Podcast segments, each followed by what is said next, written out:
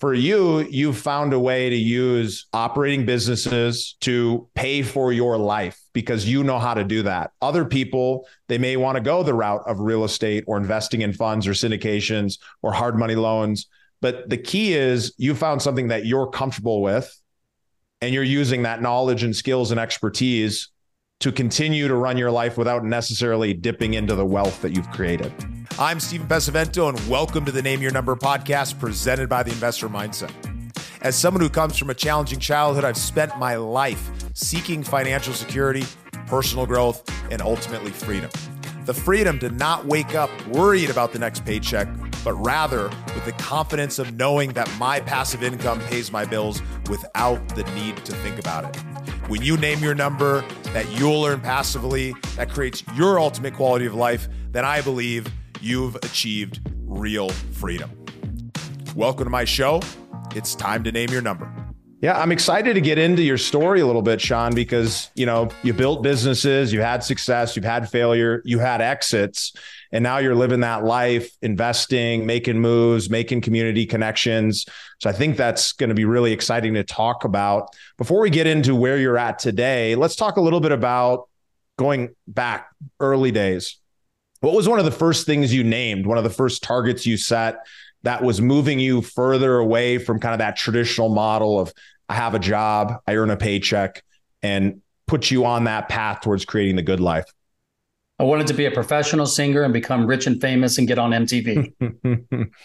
the music life and what what was happening in that world like w- what what were you doing and what did you take away from that well i grew up in a small town in alaska and mtv came out 53 years old, so showing my age there. But MTV came out and Dance Party USA and all these shows around music and Madonna and Michael Jackson and George Michael and what have you. And I just, I don't know why I just got enthralled and I said, I want to be in that world. And when I was in high school, a couple of my friends and I that were on the basketball team, we were choosing our electives and there was this line filled with a lot of really cute girls and we said, yeah. we need to be in that line. So I went over to the line and said, what is this line for? And they said, choir.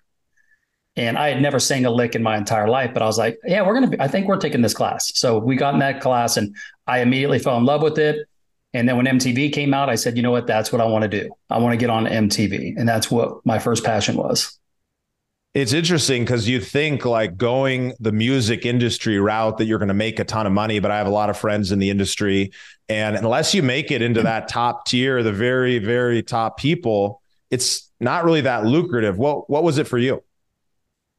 Well, I didn't want to be a professional singer necessarily to get rich at that moment, you know, when I was young, I didn't understand rich, really didn't understand anything around money because I didn't grow up with a lot of money. It was more about just that I wanted to be famous, you know, so I just tagged the rich and famous in there. So I really wasn't getting into it for the money. You know, I've moved down to Southern California. So the first learning lesson I kind of learned just in anything is to go where the opportunity is and I knew I wasn't going to get there living in a small town in Alaska.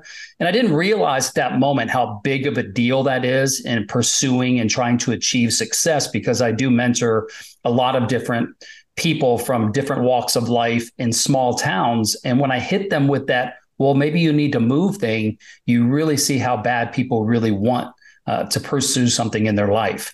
And so I didn't realize at the time it was a big deal. It wasn't until later on that I really realized that it was a big deal to just pack up my bags and move to Southern California to pursue a dream of becoming a, recording contract uh, artist.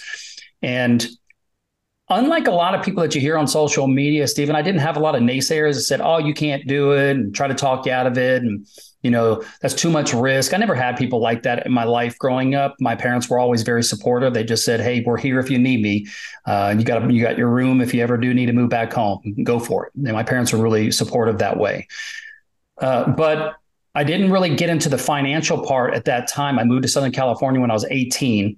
Fast forward three years, I got a, three years later, I did get a record deal on Warner Brother Records uh, in a boy band called N Motion, which nobody would ever hear of. But we traveled with Ringling Brothers and Barnum and Bailey Circus for a year, and we got on MTV. We played Madison Square Garden and all the major arenas. Got into the teen magazines, and man, it was freaking insane, amazing at 21 years old to, to be traveling the country that way and living like a rock star. But it in all of that, we maybe made about, you know, 100 grand. But, you know, yeah. to me, that was millions of dollars at that time. It wasn't even, a, totally. like I said, about the money. It was about just the lifestyle.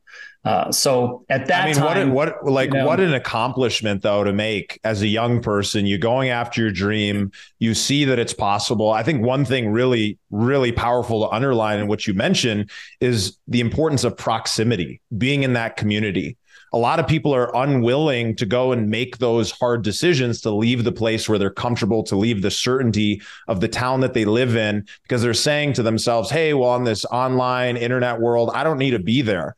But that's false. I mean, it's possible for you to make it, but the, the, the, from a from an opportunity standpoint by getting into the community by having proximity to record labels and managers and and other artists who are doing it you're around these people and that helps you grow and become that identity of that person who is actually going to go and have that success. Yeah, exactly.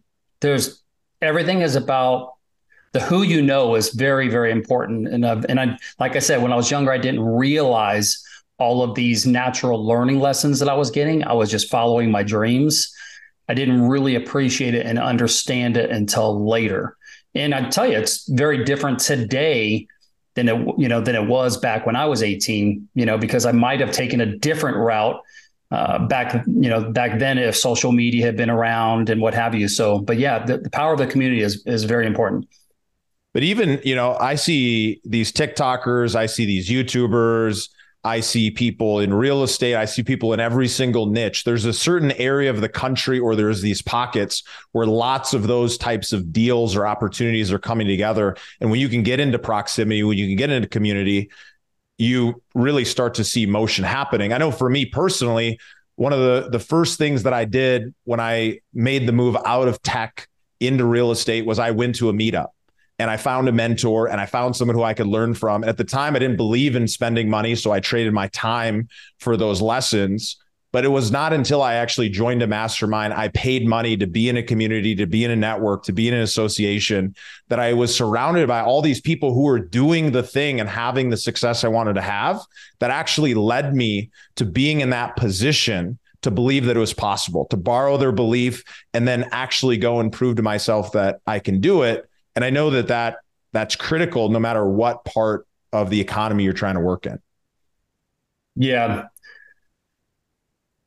You know, that's a and, tough one because, you, you know, I didn't really belong to any communities like that when I was growing, but to the same point, you know, you've you, we've all heard that term R and D, and most of us think of that's research and and development. But one of the things that I got really good at and I still use in my life today is I just call it rip off and duplicate. Mm-hmm. I take a look at what somebody successful is doing and I just do that. So mm-hmm. whether it was getting on Instagram and creating an Instagram channel or business or anything that it might be, I just look at who does it, who does it really well, and just copy what they're doing, especially if they're really successful. They probably have money and they probably have a team and they have all these things. So they've spent the you know tens if not hundreds of thousands of dollars putting together the website or the social media or whatever it is and you get the, you get to just copy what they did and so yeah. that that's kind of what I did when I was younger and I've kind of carried that through is I just always try to do what successful people do. Yeah. Well, it's and they do talk our- about all those things. You know, they talk about, hey, go to masterminds, network, get to know people, you know, all of that's kind of kind of in that equation. Yeah. Well, it's just about getting around other people because it's like we're going to fast forward here. Uh, and spoiler alert, you had an exit, $20 million exit. You walked away with eight, $9 million, seven, eight million. You're in a position where you've made it, you've succeeded. But that business idea, that business idea came because of proximity. It came because you were working on something else before where you saw an opportunity. And a lot of people are trying to hustle, they're trying to do something, but they're doing it in this little box. You got to get out because you got to meet people. So tell us about that business. And then I really want to dive into what that exit felt like because I know it can be exciting, but I bet it was also scary on what happens next. Yeah. So the way I started the business was very interesting in that the business was hotel business center computer systems, internet kiosks, lobby PCs, whatever it might be. And I was coming off what I call my decade of desperation, which I was mm-hmm. literally broke and repossessions, bankruptcies, the whole typical, you know, stories of many entrepreneurs. Uh, and I was just coming off of that. And I was down to like literally my last $500. My parents were sending me a couple hundred dollars. It seemed like almost every day so that I could, you know, keep the lights on and not have my house get foreclosed. But I started that business literally with $500. Now, I wouldn't say that I started that business with 500. It's kind of a, you know, it's, it's a weird way to look at it. Literally, I had five hundred dollars, but I had a lot of industry experience. I had sales skills. I had, I knew the, you know, knew what I was doing when I did it. I didn't just didn't go, hey, how do I start a business with five hundred dollars and not have any experience, whether it's in the product or the industry or anything. So there's that. Well, you had earned equity by going out and doing these things and exactly and failing. Yes, the knowledge was there. Equity. exactly. with it. Exactly. So I started with one hotel at a time putting a computer in the lobby, seeing that it worked, proved out the concept. I think that that's one things that one thing that a lot of entrepreneurs don't do is they get analysis paralysis and try to get so prepared to launch that they never even launch. So I was the exact opposite. I just literally put a computer in a hotel and I said, "Well, let's just see if this works." And it worked. And then I did a couple more and a couple more and a couple more. And we ended up having that business for 10 years, uh, 11 years and having the exit like you talked about. And a lot, lot happened in between, but it was literally just going out there and always just saying, I'm going to fill the need in the marketplace. And, and I actually recognized the need and I thought, hey, hotels need this. And I just proved out the concept. Well, this is such a reminder to all the people who are listening who are building a business or those people who are looking to begin investing and creating that recurring revenue in their life that is going to pay for the kind of life they want to create is that you know, there's a bunch of challenges that we're not going to get into today that you experience, but it's through each of those opportunities that gives you new knowledge, that gives you confidence, that gives you the opportunity to step through a new door and then you exit with millions of dollars. What, what I'm curious about is after building a business, it becomes your identity, becomes the thing that you're focused on, becomes the things you know how to do. And really, it is where you're putting all of your time. So at that moment that you made that sale, I'm assuming, and you can tell me if this is true, I'm assuming it was both exciting to get that check and to exit. And I bet it was terrifying to try to figure out what's next. Was it? Yes and no. Definitely exciting and not terrifying at all. And what I mean is, is, you know, every business exit is different.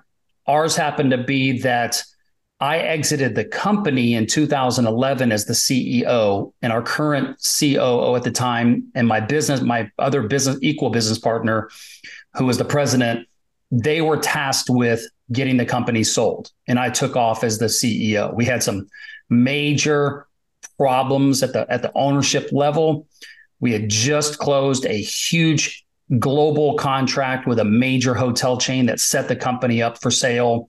And because of the personality conflict issues, how much money we were all making, I made the decision to say, you know what, you guys go ahead and sell the company. I'm here as a partner, but I'm going to take off and I'm moving to Southern California and I'm going to live at the beach for the next few years. And I'm going to, I'm going to work on myself and, and, and position myself for this exit.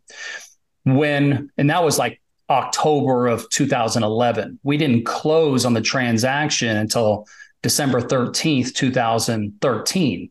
And so by the time, you know, that wire transfer for 7.8 million hit my my account, I had already worked on overcoming what's called founder syndrome, which is that where you attach yourself to a company and you think, can the company survive without me? I started mm-hmm. this company, I grew it, the customers know me, the team knows me, blah, blah, blah, blah, blah you start to realize in going through that transition that a lot of that is ego and pride. Mm-hmm. And ultimately, if you did the right job for the company as a CEO, then you should be able to leave and the company should be able to survive and thrive without you. And I did that. And I focused on the positives of the deal as opposed to the, the negative zone that I could have gone into. And it was, it was an emotional journey for that two years. But so by the time it got done, it wasn't terrifying that I sold or we sold and you know I was moving on financially. When you build a $20 million company, whether it's yourself or, you know, one or two other partners, by the time you sell for that amount, you've already made a lot of money. And, mm-hmm. you know, now when I say a lot, you know, that's subjective, but you've made millions you know, at least in the last probably two to three years of owning a company that size, you've probably made millions. So you've already bought the things you want to buy. You've already traveled. You've already, you're already living kind of the lifestyle that you want to live. So the check that you get doesn't really have an impact on your life, you know, you know, as, as you live and breathe every day it's just kind of a nice little accolade. So it wasn't terrifying to me. It was, ex- and I tell you, it was exciting to say that I got it, but yeah. What was more exciting is that the deal got done. You know, for anybody that ever does go down the path of trying to exit a company, especially one of that size, it is a very complex and complicated and emotional negotiation because you're dealing with sharks out there and vultures of the private equity world that their whole job is to screw you out of every dollar they can while acting like they're your best friend. Mm-hmm. So it's a very complex world selling a company of that size. And I got, I was fortunate that I didn't have to be in the mix of it because I had my partners handling the negotiation and then they were just calling me and saying, "Hey, is this, is this good for you?" And I was like, "Yeah, it's good for me." Well, I was already working like- on the emotional side of it. Well, it sounds like you you did the work. You had those two years of time to kind of let go. You were already burnt out, not on the business per se, maybe, but definitely on the partnership and the problems that you dealt with in that partnership. But you had that time and space to come to terms that you're no longer the guy who's running the company. You put somebody else in there. You got to go through that experience of detaching, creating a new identity, and then stepping out. But the the reason why I would feel like there might be some fear is, you know, what's next? What's that next chapter? Right. And what did you end up doing after that? You exited, you made it, you already had millions of dollars, you were financially set.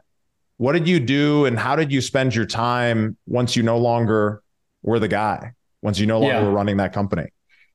Yeah. And I, you know, I'll touch on the, the fear thing. It, it definitely wasn't fearful to me. You know, you know, it's, if, if anything, after I did what I did when I was 18 and moved to California and got a record deal, I don't think that I've had a day of fear since then because when you have that huge of a win when you're young, it's really difficult to say to yourself, whatever you set your mind to, you're not going to achieve. So I, I got really lucky and blessed to, you know, have a big win when I was young because it set up my my mindset for overcoming challenges and and and, and living a fear-based mindset.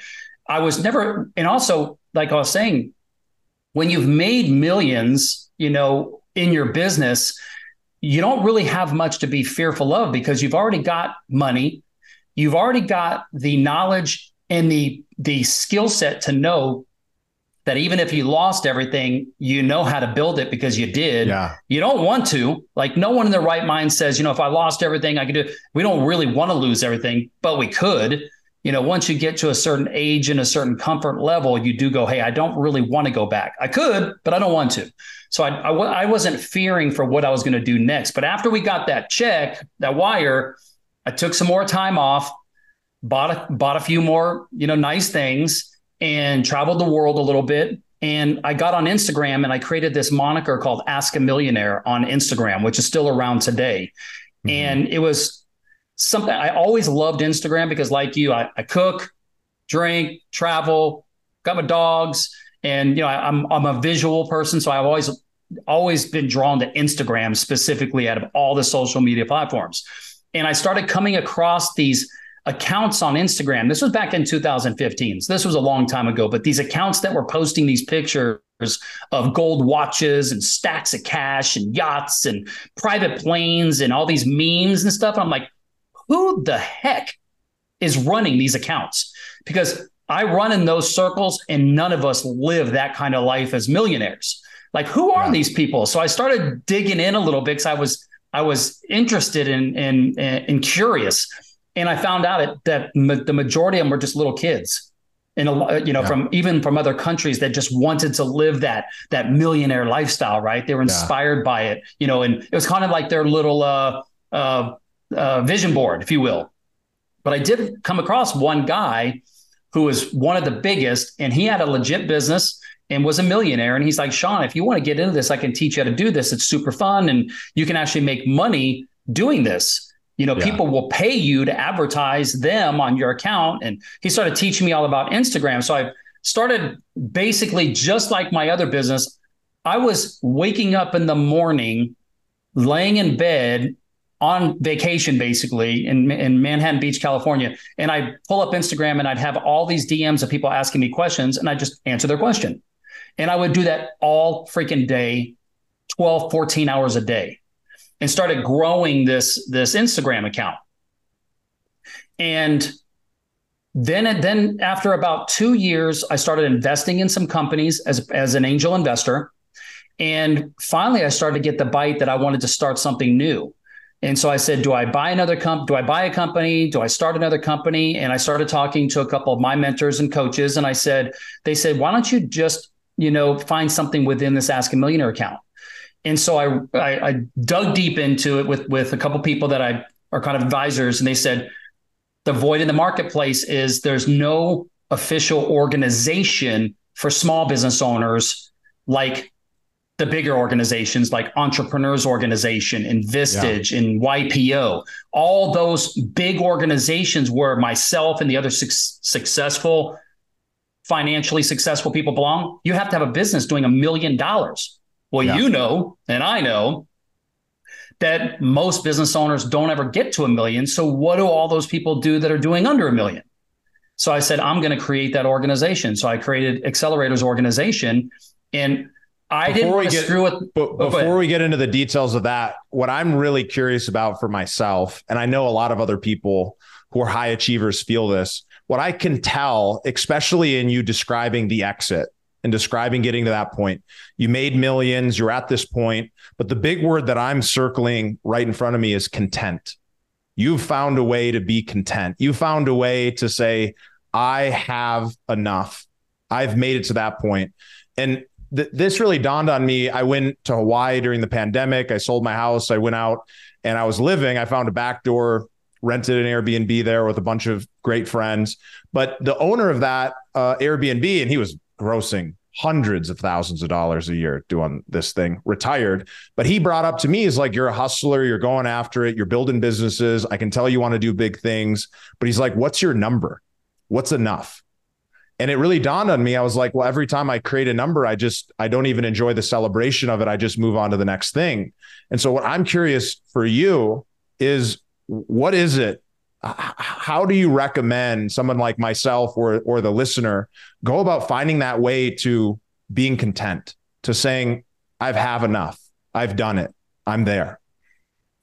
Lots of therapy and lots of coaching. It's, it's a, so, uh, so I was I was talking with one of my clients today or yesterday, and I said one of the things that we have to learn as entrepreneurs in life, and this goes for anything, and it's going to answer part of your question, is you have to develop if you want to maintain your sanity. You have to develop a strong sense of awareness. Mm. If you know that certain things are going to happen that prepares you emotionally that when they do, you don't freak out because the entrepreneurial journey or any pursuit of real success, whether it's on the playing field, financially, relationships, you have to be self-aware that there's going to be highs and there's going to be lows. There's going to be good times and there's going to be bad times. You have to prepare yourself that that's going to happen. And so, knowing that, I did have a number once I kind of started to think about a number. I didn't come, like I said, I didn't come from money, so I never imagined a mm-hmm. number. I just wanted to be rich. Well, what yeah. does that mean, right? Yeah. So, yes, I definitely after after I got that wire transfer from that moment on, I have felt 100% content, P- at peace, happy. I don't ha- I have not had the drive and the same feeling that I had before that that I need to go conquer the world financially. I've got mm. enough. I don't live an extravagant lifestyle. Um, so I've that's never uh, really appealed to me. I do. what is it that? Spectrum, what is it? What is it that you believe that allows you to feel like okay, I'm good here? peace. It gives you peace. Yeah. It gives you peace to say, I don't have to worry about, you know, I live on, I'll give you an example. I live on six acres. It's not a lot, but it's six yeah. acres here in South Nashville. Anything, and I mean anything, my girlfriend and I joke about this. Anything that goes wrong in this house, it's 2,500 bucks. It, it, it doesn't matter what it is. It's going to be 2,500 bucks. Now, that was more than my rent payment back in the day, you know, but it seems like every week there's a $2,500 bill due for something, right? Mm-hmm. And so if peace is saying I never have to worry about just paying bills, having a medical emergency, my dog's having to go to the vet and it costing a $1,000 because something happened to them. There's peace in that in knowing that you've got the, the financial backing to not have to worry. And there's also peace that comes from, like I said, knowing that you made it happen and you did it and if something, God forbid, did happen, you know that you have what it takes inside to start it over again. And that just gives you this really strong sense of peace. Now, I'd be yeah. remiss in saying that God's like the number one thing in my life. So that gives me the most peace, but we're not, this isn't a religious podcast. This is a, a financial podcast, but that gives me my ultimate peace. But financially, it's, it is, I am not out there trying to conquer the world financially anymore. I am not going, I want to 10x, you know, yeah. my life. I am completely happy with my life as it is today financially. I still like making money. I still like business. I like to earn. I'm a salesperson, you know, entrepreneur. So I like doing that stuff, but it's no longer about that. That's not the mission. I think the big the big lesson that I've been learning and developing for myself, what I'm hearing from you, is really it was this shift, right? The 10x mentality, the idea of more, more, more is great when you need some motivation. You start from nothing and you're going to go create something, but at a certain point, you have to shift from what got you here to what's going to get you to that next level of fulfillment, of happiness, and that's an identity change. Yeah, let me tell you this. I, I, forgot some. I'm sorry to interrupt you, Stephen, but if I forget, I'm a, I'm a squirrel. I'll forget to tell you this. So there's a guy, and you've probably heard of this guy. His name's Dan Sullivan, and he yeah. runs a company called Strategic Coach out of Canada. And I went through the Strategic Coach program. So to answer your question about living with a number, right? I took his coach, and one of the things, and this guy's his coaching program, it's been years since I've done it, but it was one of the best, and I still recommend his book. But he wrote a book called The Gap.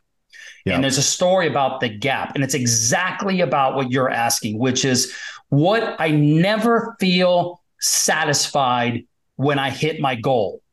You know, it's always changing. And he has this analogy that if you just imagine yourself in a boat and you say, I'm going to dock and we're going to just settle in when we get to where the sun and the skyline meets, meets the water, that's where we're going to stop. And you start to realize you never get there because it always mm. keeps going out in front of you. And there's this mm. gap that you'll if you live your life always saying that when I get there, that's yeah. when I'll be happy, you're never going to get there. And so I am a firm believer in one of the core principles of the seven habits of highly successful people, which is to start with the end in mind. And when you're in your journey in your 20s, you might only be able to think two years in advance. You don't got to think 20 years advance. You might say, like I did, man, if I could start and grow a business and sell it for $5 million, I'm the happiest person ever. Well, just focus on that first and then evaluate. And if you don't, at some point, get some good therapists and some good people in your life that keep you from spiraling downward, if you will, on that quest for, you know, a never ending financial success story you can live your life full of anxiety and unhappiness. And so that's where I found my peace was I had good people around me and said, Hey, when's enough enough? And Dan was yeah. a big part of that. I never met him. He wasn't my coach, but the coach that was in strategic coach was like, Shawn, you got to know when enough is enough. They've got an incredible program, Gap, uh, the gain in the gap, phenomenal book.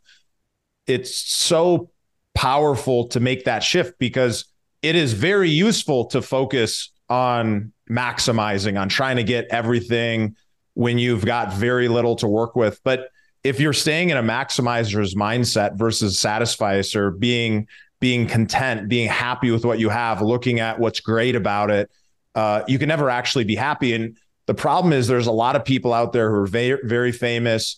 and they're very motivational when you're in that I have nothing, I need to create something mindset. But if you stay in that, you, you could be a billionaire and be unhappy. And you see that from a lot of people. Um, for you, once you exited that business, how has investing played a role? I know you're an angel investor. I know you obviously are sitting on money. I can't imagine it sitting in a bank account, um, just just kind of hanging out there. What have you done to either a grow the money, keep the money, or be able to kind of pay your bills off of the cash flow? Oh, you know, that's a tough one because I have not had my first big exit as an angel investor. One of the things that hmm. my wealth manager told me, he was like, Shawn, you're going to invest in somewhere between seven and nine deals. And literally, you're praying that one of them yeah. is the unicorn that makes you the big exit. I feel like I'm invested in one that is going to be that, that's going to be a bigger payday than the 11 hour, 11 years of work I did, but it hasn't paid off yet. Um, I have invested in some hard money loan type investments that that put out mm-hmm. really good cash flow, like a 15% cash flow. I have had two small 3x exits, uh, but all of the other investments are still growing. Uh, they're they're somewhere between the three and five year range. So we're hoping some of them in the next two to three years will start to pop.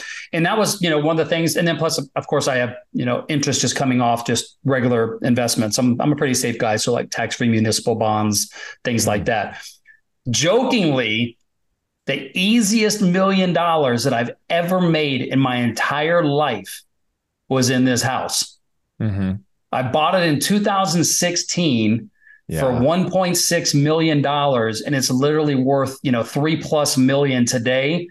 And it was like, well, that was the easiest million dollars that I made it in my entire life, right? Yeah. And so I'm not a real estate guy like you, Stephen, but it was my first experience. I did do some hard money lending in real estate to some real estate guys. Yeah. I was on the investor side, uh, the bank side, and then I got involved in one deal and had had a nice little exit uh, for a house out in Manhattan Beach. But this was the easiest million that I've ever made. And so um, when I started AO four years ago, AO is not this hu- huge company, you know, or anything like that. And I don't have aspirations for it to be a fifty million dollar company, but you know, for it's it's been a great cash flowing business I do a lot of like mastermind type of events here on my property. So I don't have to rent a hotel. And so we'll do six to eight events here at my property here in Nashville. And it pays my mortgage, it pays my cash flow, it does everything it's needed to just just support the quality of life that I've got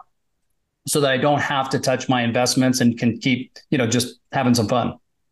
Well, I think it's a really good example, right? Because you're in a place where you've got 10 million bucks, maybe more just based on your exit. You've got some money. Your that money could grow dramatically when invested in the right way.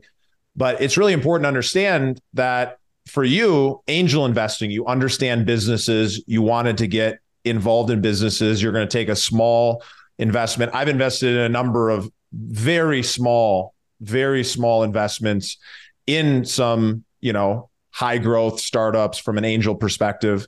And the hope is that, you know, when SpaceX sells that that'll be worth, you know, 10 or 20x or this Absolutely. one or that one.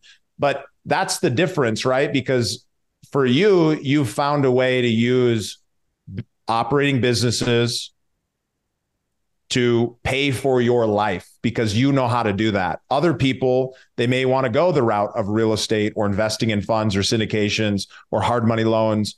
But the key is you found something that you're comfortable with and you're using that knowledge and skills and expertise to continue to run your life without necessarily dipping into the wealth that you've created. Yeah, I've always I have made more money and accumulated more wealth when I am in control of the investment than angel investing, real estate, hard money loaning. I so I've always said if I need to make money, I want to build wealth, then it's going to be in a business of which I manage. Now, that's not to say that the investment that I am in that could be a 30, 40, 50 million dollar payout yeah. isn't going to be great and changes my mind about that, but I'll also say on the flip side, I've had my my losses. I mean, I invested in a in a guy that I knew for you know five ten years, and it was the fastest hundred thousand dollars I've lost in my entire life, other than yeah. when I was stupid and got into little day trading, thinking I could do that for a little bit. Um, you know, so you just have to be careful as an investor. You know, you're going to have your wins, you're going to have your losses, but the the best investment I've ever made is in any business that I have some sort of ownership, some sort of control in. Kind of like you know Marcus Lemonis is like whenever he does a deal as an yeah. investor, he says, "I want to have control of the money." The ones where I have had more risk and said, "Hey, here's just a check for a hundred grand," those are the ones I usually don't do as well on. Well, and that's just because you know, probably a number of things, but it comes down to picking the right operator, having the knowledge about the opportunity. And then if you pick the right operator in your passive and you're not, taking, I mean, angel investing is extremely high risk, right? Unless yeah. you have some unique advantage. It's a 10 to 1 ratio for the best fund managers out there. But if you have a unique advantage, you can reduce that. Real estate, yeah. you're not going to make a 10x return you might make a 2x or a 3x, but it's going to take some time. There's going to be some cash flow. It's a little bit of a trade off, but the risk is way lower. Yes. But again, if you invest with the wrong operator, if you invest with somebody who is slick and and they say the right thing, but they don't really have the experience, they don't have the team, they're not doing the right things, you can lose money the opportunity to lose in real estate is much lower than in a business, but the upside is doesn't have the same multiplier effect. So it's a trade-off, yeah. right? It's like you said, man, it's in anything that you do, you got to get with people that know what they're doing. And if you don't, you know, that's where it can be the most dangerous. So when you get into investing, when I got into some investing where I, where I lost a couple deals, it was just because ego and pride. I didn't know what I was doing. I was I was never trained to be an investor. I was trained to operate a business, and so you know that's why i'm really careful on anybody getting into investing these days i'm like just make sure you get with the right people do your homework walk before you crawl um, because there's a lot of there there are and social media has made it so easy mm-hmm. to get duped by people who act like they who like you said they're slick and they're slick mm-hmm. talkers um, so it's just good that there's guys like you out there that really know what you're doing and you guys are you know not those guys yeah we have a very long focus. We give way more away than most operators, but I know once you invest with us, it's like, you know, once once you get a little taste, you're going to be hooked. You'll be with us for 10 or 20, 30 years. You'll get all your friends involved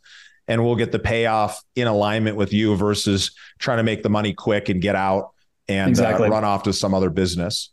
There's exactly. so much more I, I, honestly want to talk about, Shawn. We're going to have to have you back for another episode. Before I get into my last question, tell folks where they can get in touch with you, follow along, or uh, learn more about the the business and the accelerator program that you have. So for fun, an Instagram meme with a little bit of learning at Ask a Millionaire on Instagram. Uh, for my business, for a professional organization, startup entrepreneurs, it's Accelerators Organization, which is at Accelerators.org and acceleratorsorg.com. And then there's a YouTube channel as well. We've got about 400 hours of content of entrepreneurs like you and me answering questions on our YouTube channel. It's hundreds of hours of just great Q&A type content. So if you just need if you're a small business owner and you're like I've got questions, I promise you that somebody has asked that question and one of our mentors has answered it on our YouTube channel.